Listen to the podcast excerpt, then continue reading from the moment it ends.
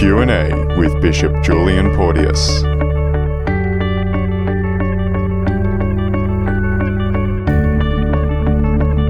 Welcome again. You're listening to Q&A with Bishop Julian, a show where you can ask the questions about the faith and the church and have them answered, and we also have discussions about the faith as well.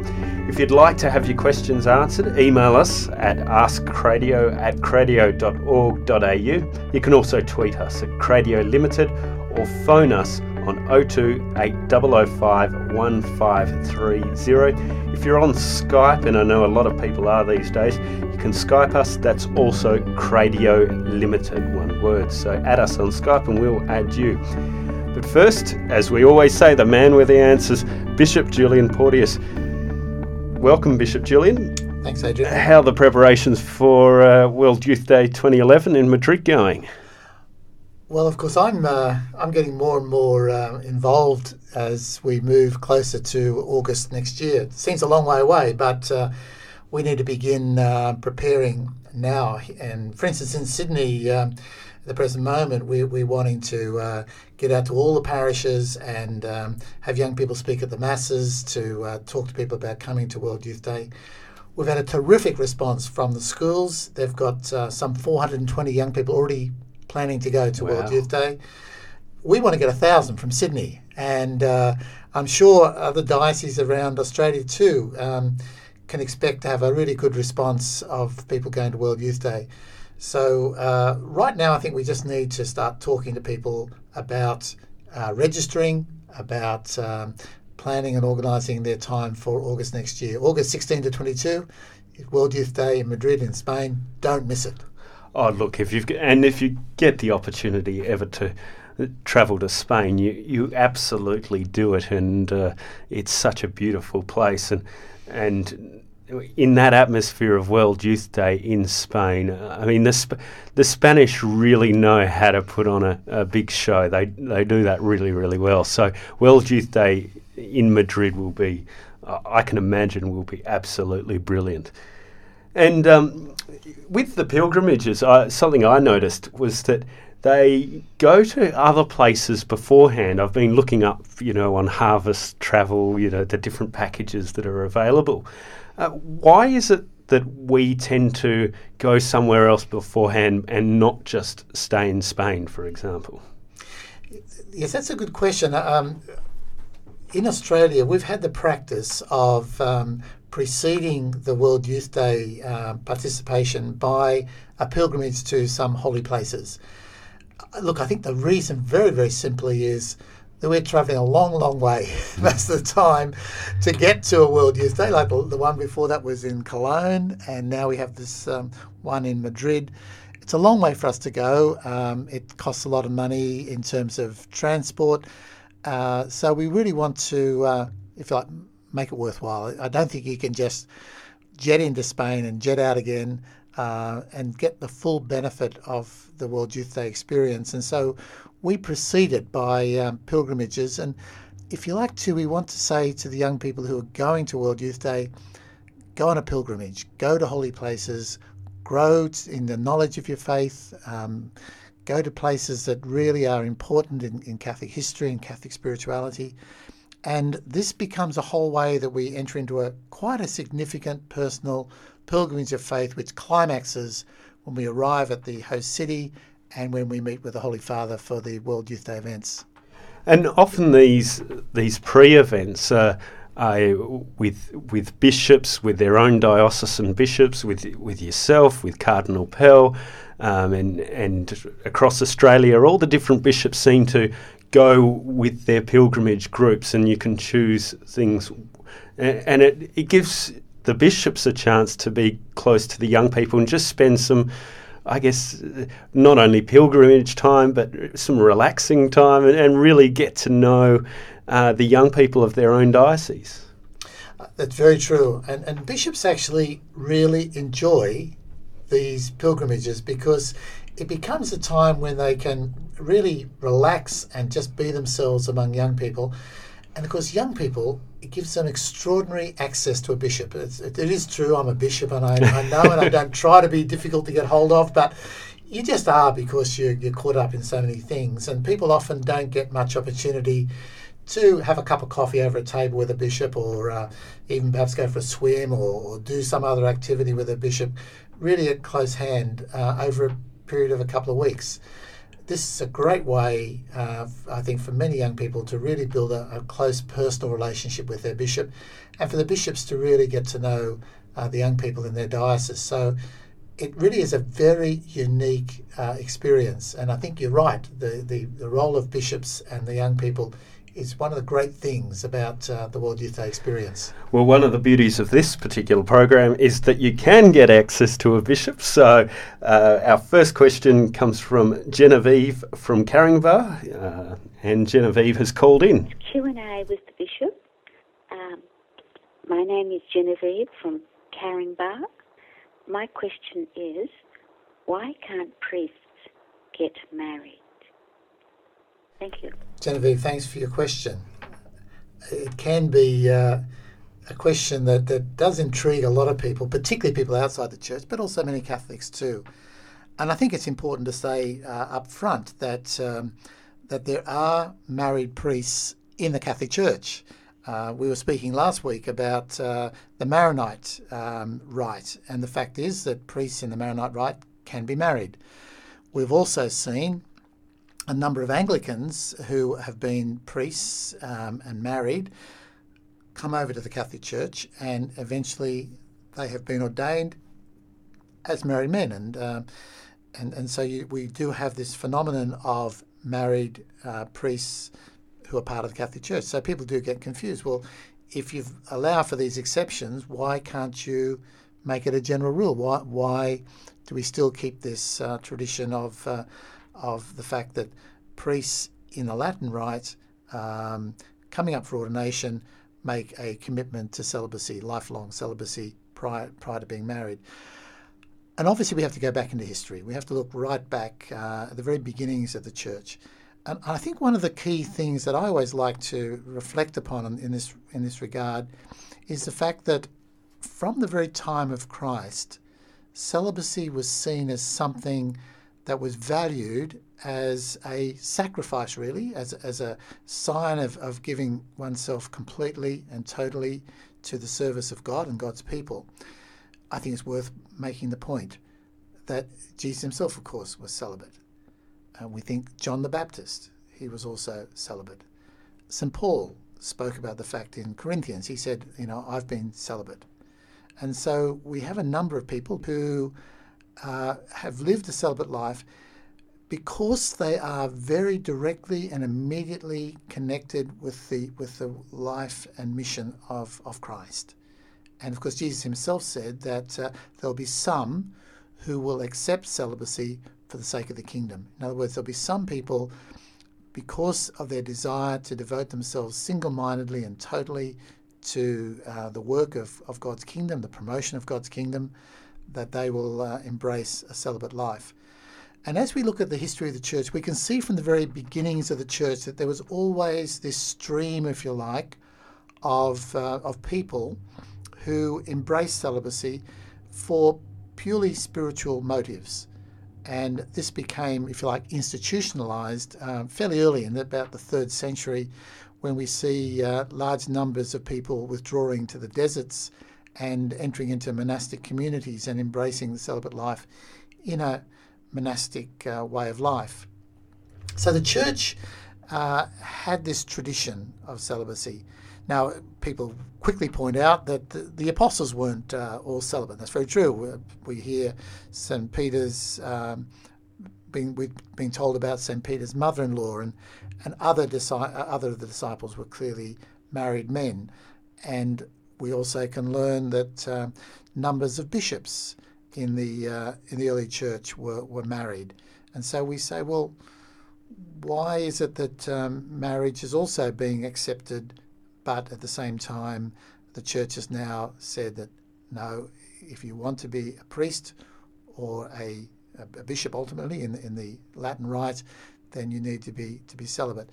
And it really is a, an evolving tradition. It, it's, it's something which grew in the church over the centuries, and more and more because of the particular if you like, dignity of the priesthood, the particular nature of the priesthood as, as being someone who is an alter Christus, who, who, who is there representing Christ, standing in the person of Christ. You know, like it's worth remembering when the priest celebrates the various sacraments, he will say, I baptize you, I anoint you, I absolve you.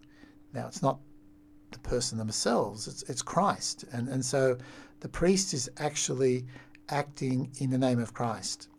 And this awareness of the of the of the, the dignity of the priesthood, the particular character and nature of the priesthood, has led to a greater reflection by the church to say, look, it's appropriate that somebody who is actually acting in the name of Christ should be as Christ was, completely and totally celibate, dedicated solely to the task of uh, the proclamation and the bringing in of the kingdom of God.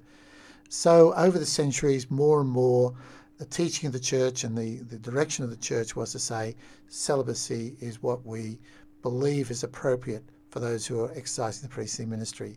And eventually it became mandatory in the church. So it's a, it's a growing tradition, but right from the very beginnings. It wasn't something thought up 9th, 10th century or something. It was something from the beginning. But by the 8th, 9th, 10th centuries, it was clearly understood to be the way in which priests should uh, be in order to, to live out their priestly ministry in the church. And it also allows them to, I guess, give themselves totally without having, um, you know, married life is in itself. Uh, people forget this a, a, vocation on its own, and and it's almost uh, uh, one of those situations where if one, it's a bit it's a bit harder to commit totally to to both of them. I mean, I'm sure there have been people, and you cited the the Anglican priests who've converted to Catholicism, um, but these have been exceptions to the rule.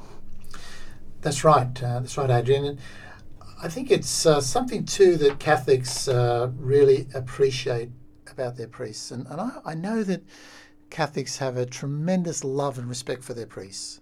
Um, and part of it is that they know this priest has nothing else in his life He's only there for us. He's only there to serve the work of Christ, the work of the church. And if you like, the priest has then an undivided heart. He hasn't got the responsibilities, great as they are, of being a husband, of being a father of a family, and also being a father, a spiritual father to his people in the parish. The people in the parish know, know, and we call him father because they say, yes, he's our spiritual father. He's there for us. He's there offering himself, doing everything he possibly can for the people. And so part of the idea of, of the celibate life for priests is that priests are completely and totally at the service of God and the church. And this is, a, I think, a great and noble tradition in Catholicism. It doesn't come easily, though, does it? No, it doesn't. And uh, every human, every priest is a human being, uh, and every priest must struggle, as as all people do struggle, to be faithful to their calling, to be faithful to their ideals, and um, it's it's a price ultimately. So I'm prepared to pay this price because I want to be a priest, really singularly and completely devoted to the work of God and the service of God's people. And that's why we really have to pray for our priests that they can have the strength to, to persevere and to endure. But thank you for your question, Genevieve. I'm sure this is a question that comes up quite often, and, and people, especially outside the Catholic tradition, uh, and even now within the Catholic tradition, ask that question because there's something that seems counter counterintuitive, but you know they they are intrigued why people make this sacrifice. So thank you for your question, Genevieve. You're listening to Q&A with Bishop Julian Porteous. Send in your questions to 02 8005 1530. Our next question is a uh, Facebook question, actually, from Jake, and uh, this is about three questions for you, Bishop Julian. Uh, the question is I would like to ask about concelebrated masses. If there is one priest, one victim, one sacrifice, how does it work with more than one priest? Do they all say Mass? As only one Mass is said with multiple priests, wouldn't it be more beneficial to have individual Mass said by each priest, as the more Masses said, the more graces which are made available? If one Mass is said with multiple priests, are we, as the lay members of the Church, cheated of Masses which could be offered? What Church rules, laws, or rights cover this issue? Here's a tough one for you, Bishop Julian. Thank you, Jake. It is a good uh, good question and actually a, a, a, tough question in a way. Uh, as you know, concelebrated masses were one of the, um, if like, innovations or, or one of the new things introduced into the church uh, from the Second Vatican Council. And largely it has to do with the fact that, firstly, there is only the one Mass. And it's important to remember there is only one priest. It's not the priest who says the Mass.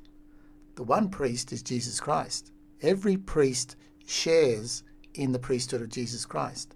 And so when a priest celebrates Mass, it's really Christ who is the one. It's Christ's sacrifice that's being celebrated. And um, the priest, therefore, uh, is acting in the name of Christ.